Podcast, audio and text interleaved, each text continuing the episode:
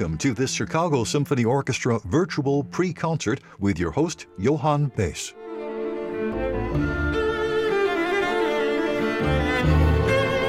We are privileged to hear a remarkable program of three works.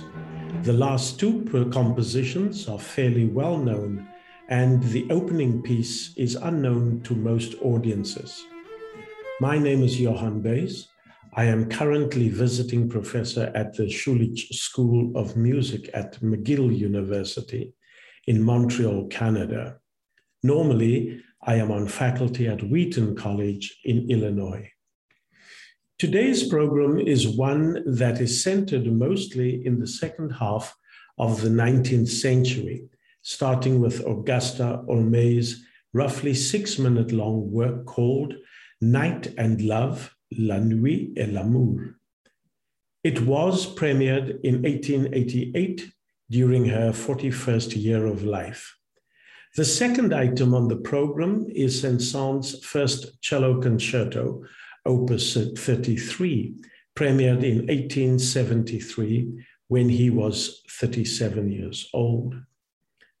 The cello concerto lasts roughly 20 minutes. The last item on the program is Schumann Symphony Number no. 2 in C major, Opus 61, that was premiered in 1846 before the other two works on the program. Schumann's Second Symphony was premiered in his 36th year and it lasts around 37 minutes. Gratitude is a disposition that we recognize and appreciate even more these days. The things that we take for granted are the very things for which we show little gratitude. When these things are taken away from us, we miss them all the more. Receiving treasured items back after their absence fills us with gratitude. This is the case of concerts at our beloved Chicago Symphony Orchestra. We recognize that having been without the live performances and regular season's offerings, the Chicago Symphony Orchestra's performances mean so much more to us than simply our love of hearing the music. So, gratitude is the overwhelming sense with which we approach this program of three works from the 19th century. Another impulse to our sense of gratitude is the fact that the soloist in Schumann's Cello Concerto Number no. 1 in A minor is none other than the principal cellist of the Chicago Symphony Orchestra, John Sharp. May I point out a small observation that I'm sure you might find worthy of consideration? Most orchestral players are exceptional soloists. How else would they win orchestral auditions if they could not do the literature with the excellence of soloists? However, when these remarkable musicians agree to join an orchestra, their solo careers often take a back seat to their orchestral careers. One major philosophical change takes place when a soloist takes a position in an orchestra. Self expression, individuality, and soloistic leadership are the hallmarks of a soloist's mindset in performance.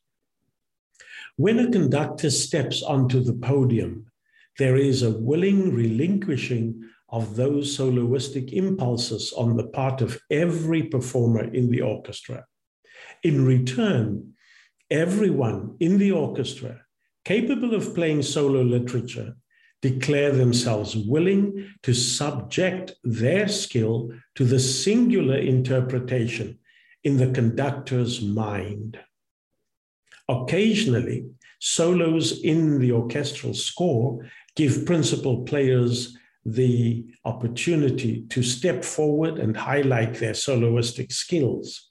But overall, the position as an orchestral player is by definition one that subjugates the personal, individualistic, soloistic impulse to interpreting a piece of music instead to the interpretation in the mind of the conductor.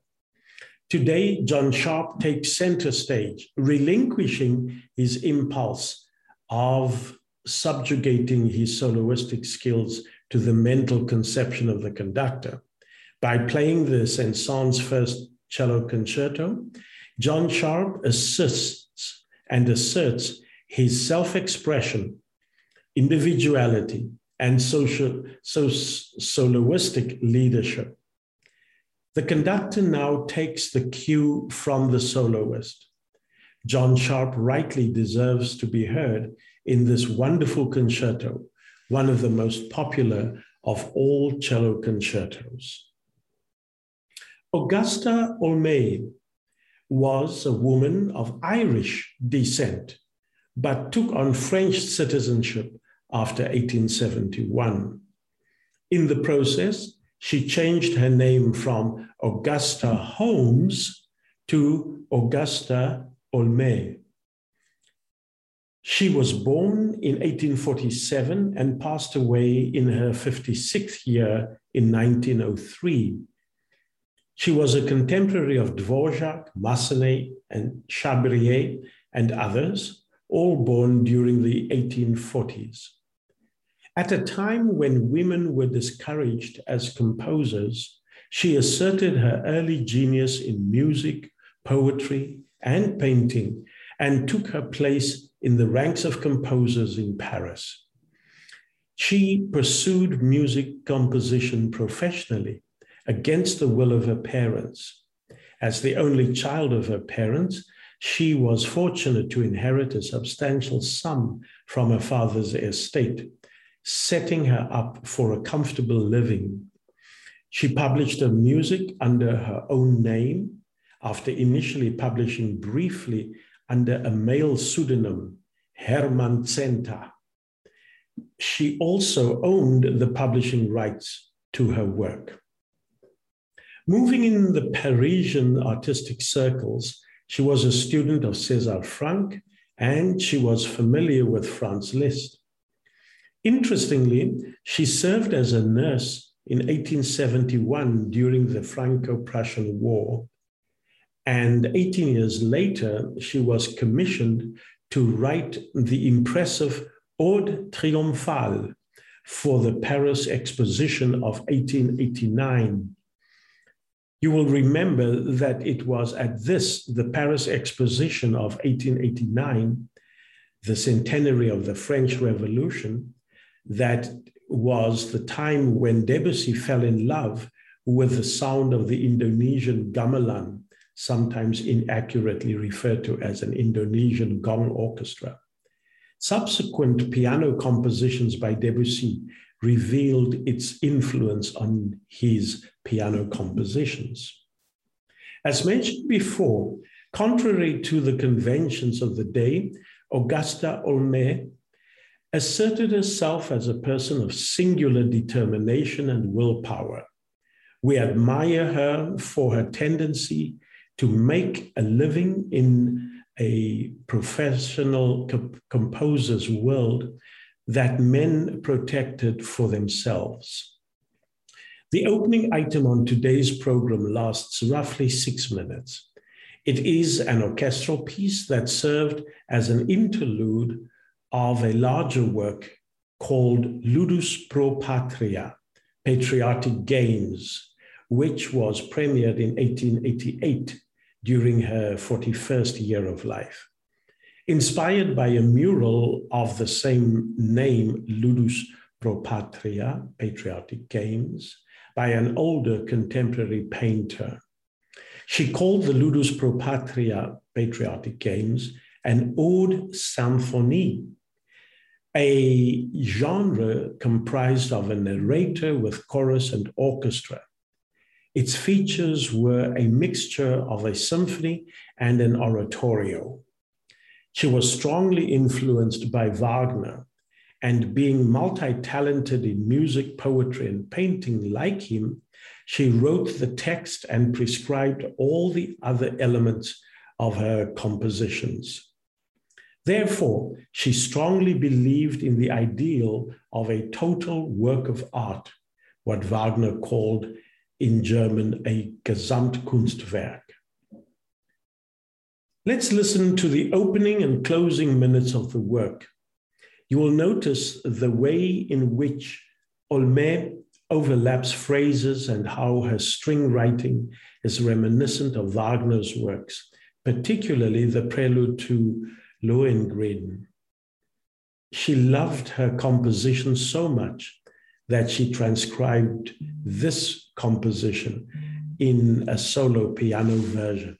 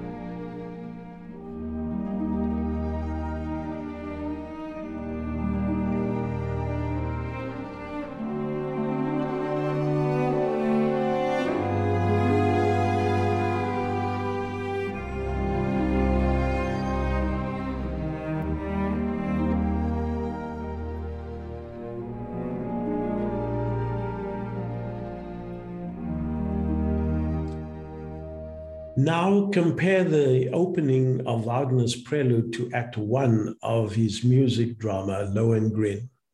Except for the luscious cello melody that follows the wind instruments in the beginning and omitting the ballet inspired harp arpeggios of Augusta Holmès's Night and Love, L'amour, La Nuit et L'amour, the string writing between these two examples evoke a similar mood.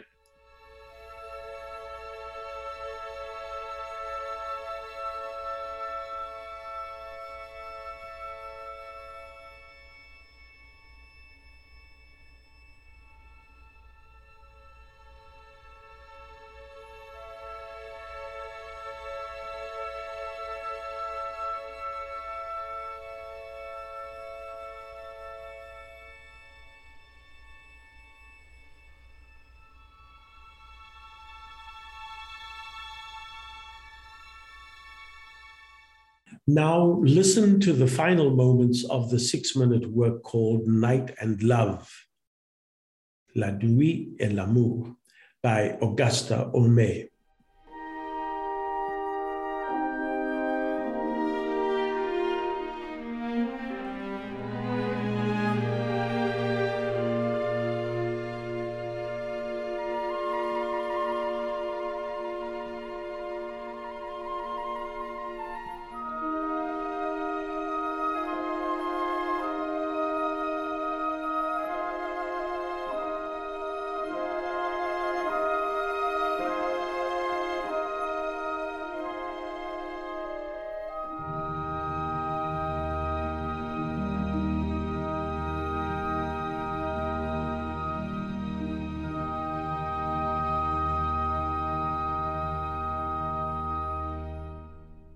Now, a word about Saint-Saëns Cello Concerto Number One in A minor, Opus 33.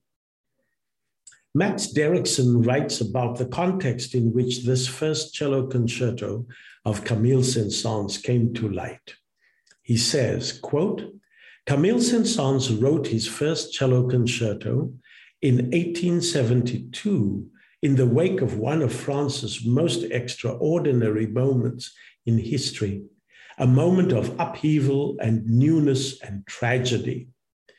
In the few short years before this concerto, France had experienced, in short succession, a humiliating defeat at the hands of the German states in the Franco Prussian War, the dissolution of Napoleon III's somewhat brief Second Empire, another Parisian revolt, and the setting up of the short lived Commune of Paris. End of quote.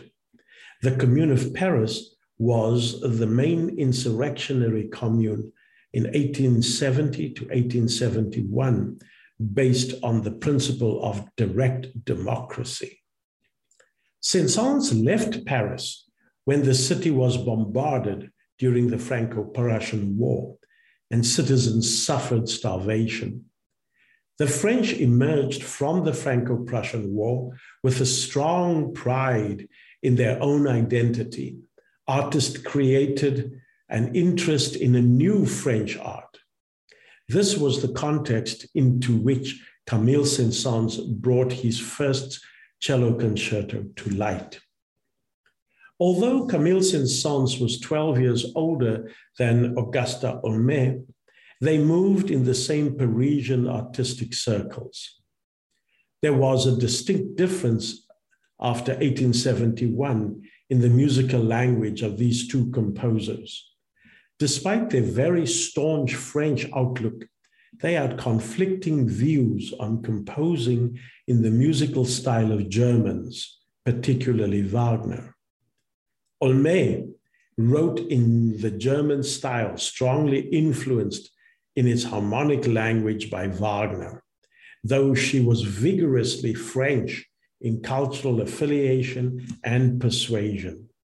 Saint-Saëns never capitulated to imitating the musical language of Wagner.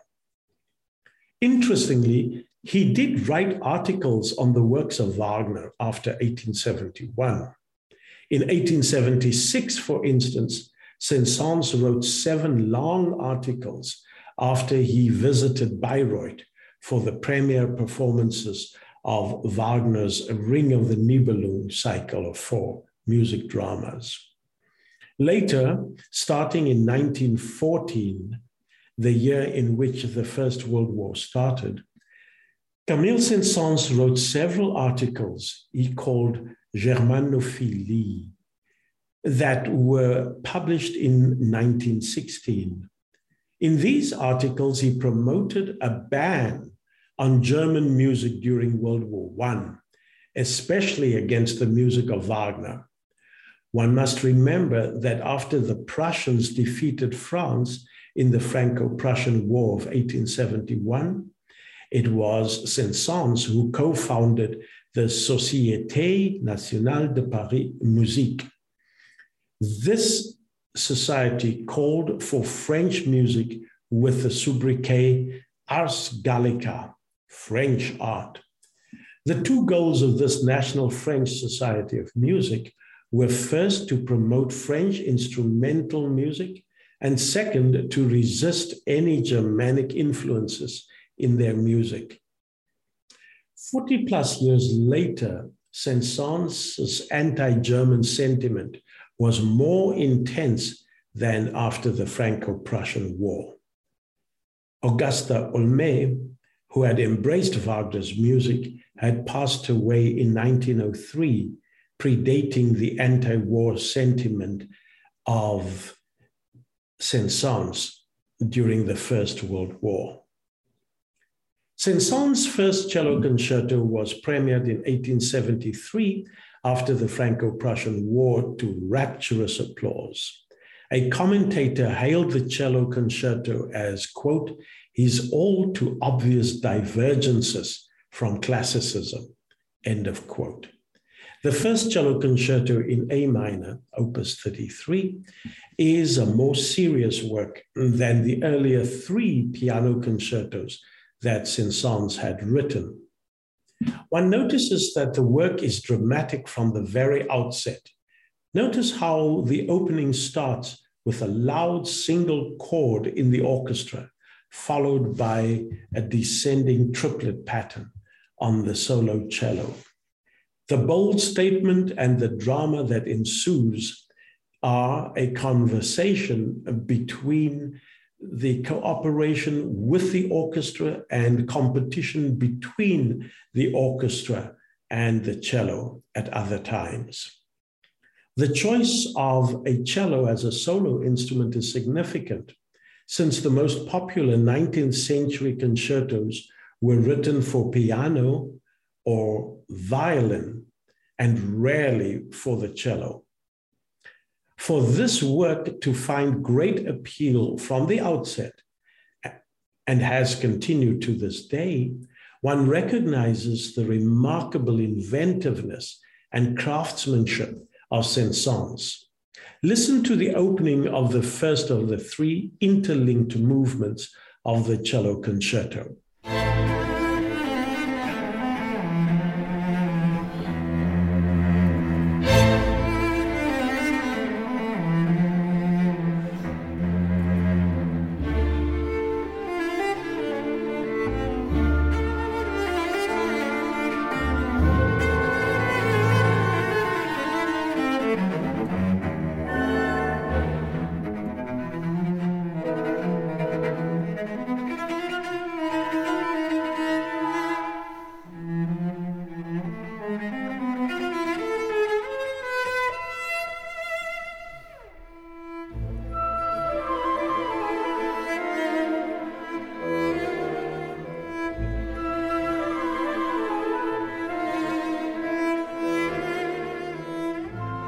If Saint-Saëns broke the customary rule of an orchestral introduction, leading later to the appearance of the solo instrument by using a single orchestral chord to bring the soloist in immediately within a split second after the chord, he also broke another major rule. Listen to the third movement segment and tell if you recognize the similarity of we had just heard.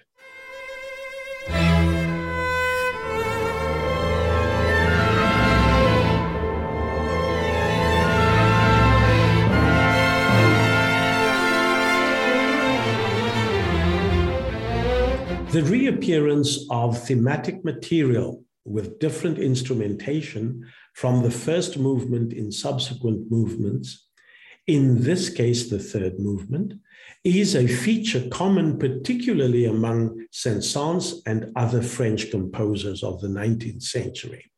This technique is commonly known as the cyclical use of thematic material. Furthermore, Saint-Saëns weaves all three movements into one extended composition. Another feature of the cyclical use happens later with a different theme in the first movement, which reappears later in the third movement.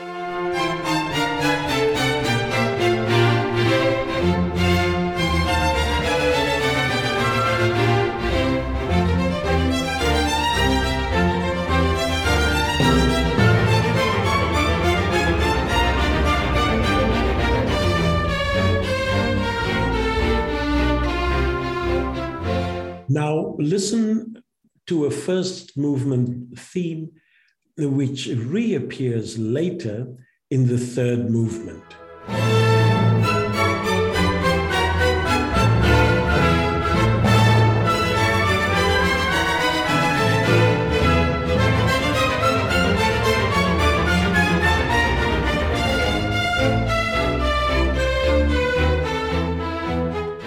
The second movement is a minuet of exquisite lightness, complete with the customary four bar pauses at the end of each phrase. In today's language, one would call the melody that repeats over and over an earworm, a melody that gets stuck in one's ear and that one cannot get rid of. One biographer referred to the hauntingly otherworldliness, quote unquote, of the melodies of this minuet. Listen to the opening of the minuet, setting the stage for the theme.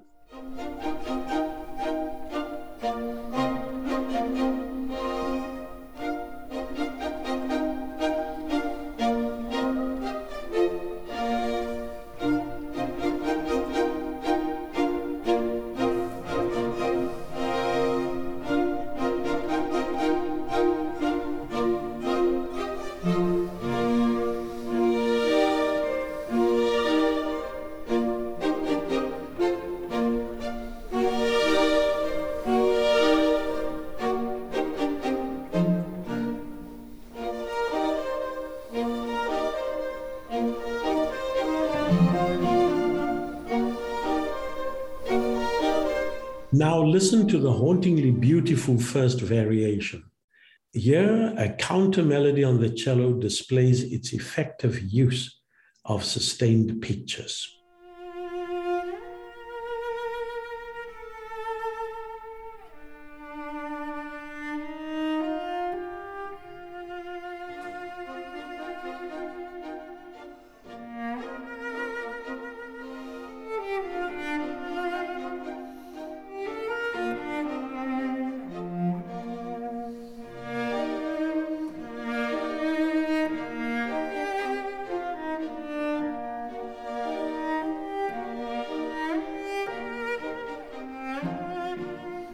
For a change in character, variation 2 provides a lilting waltz of the next variation.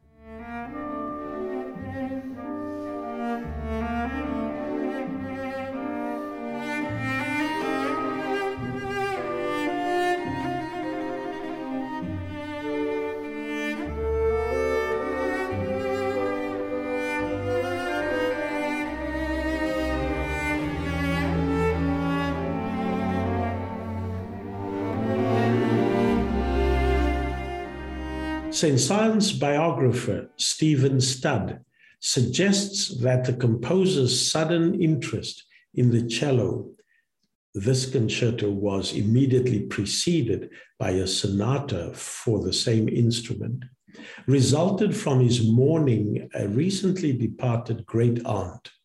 Studd goes on to write, quote, his feeling for the cello with its deep, dark tone and capacity for both dignified and impassioned utterance, was now rekindled by the melancholy that set in after his bereavement. End of quote.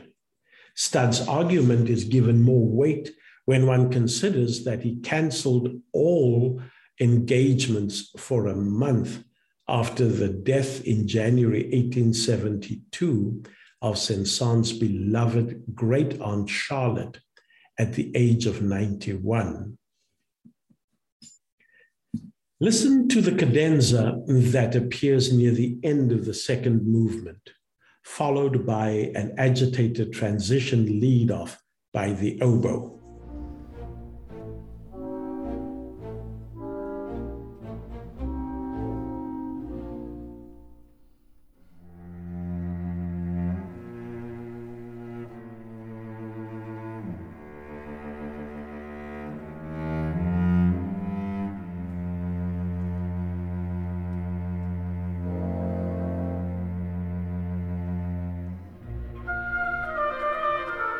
A few minutes later, the third and final movement enters. The finale proceeds with reminiscences of material from the beginning, along with entirely new material that keeps this concerto surprising through to its final measures.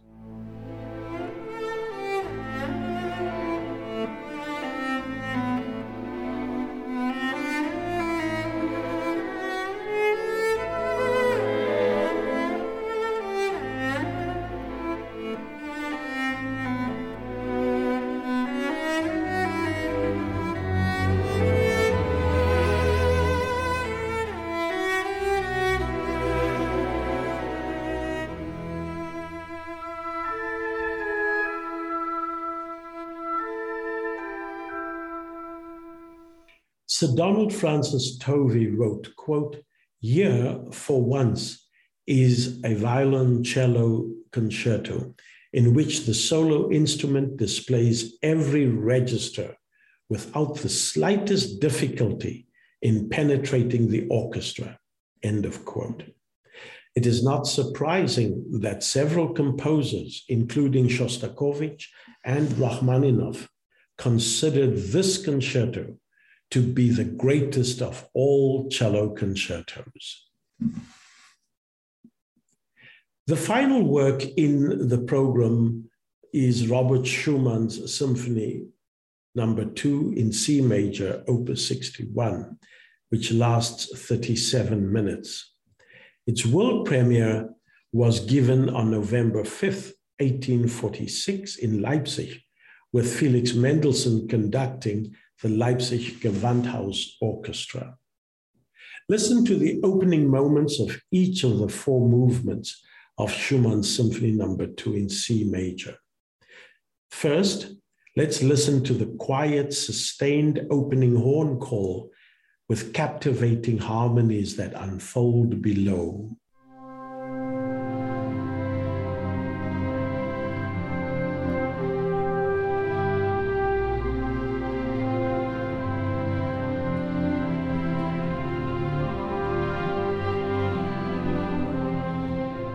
The second movement opens with an energetic Mendelssohn like light footed, lively dance, a scherzo.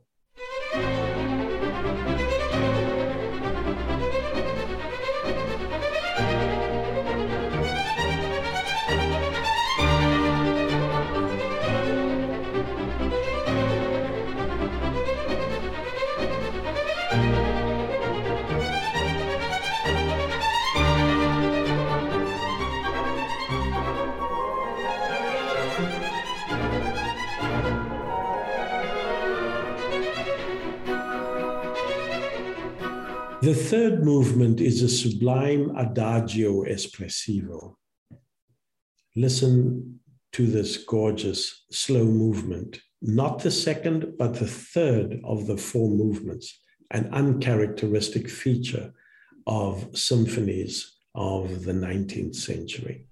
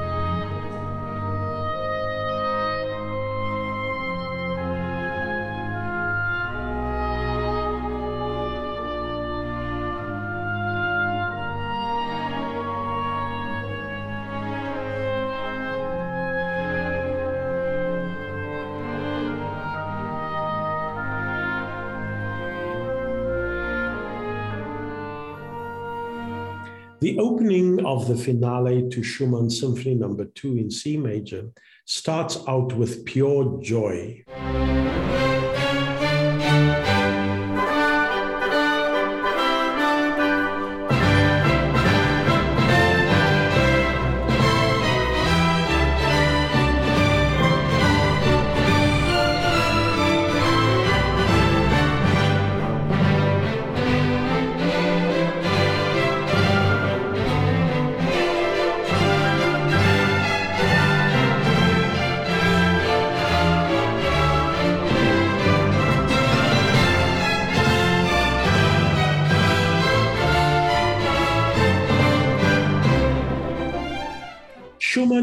Himself describes the circumstances of the creation of the symphony in a letter to a Hamburg friend, Georg Dietrich Otten, as follows quote, I wrote the symphony in December 1845 when I was still ill.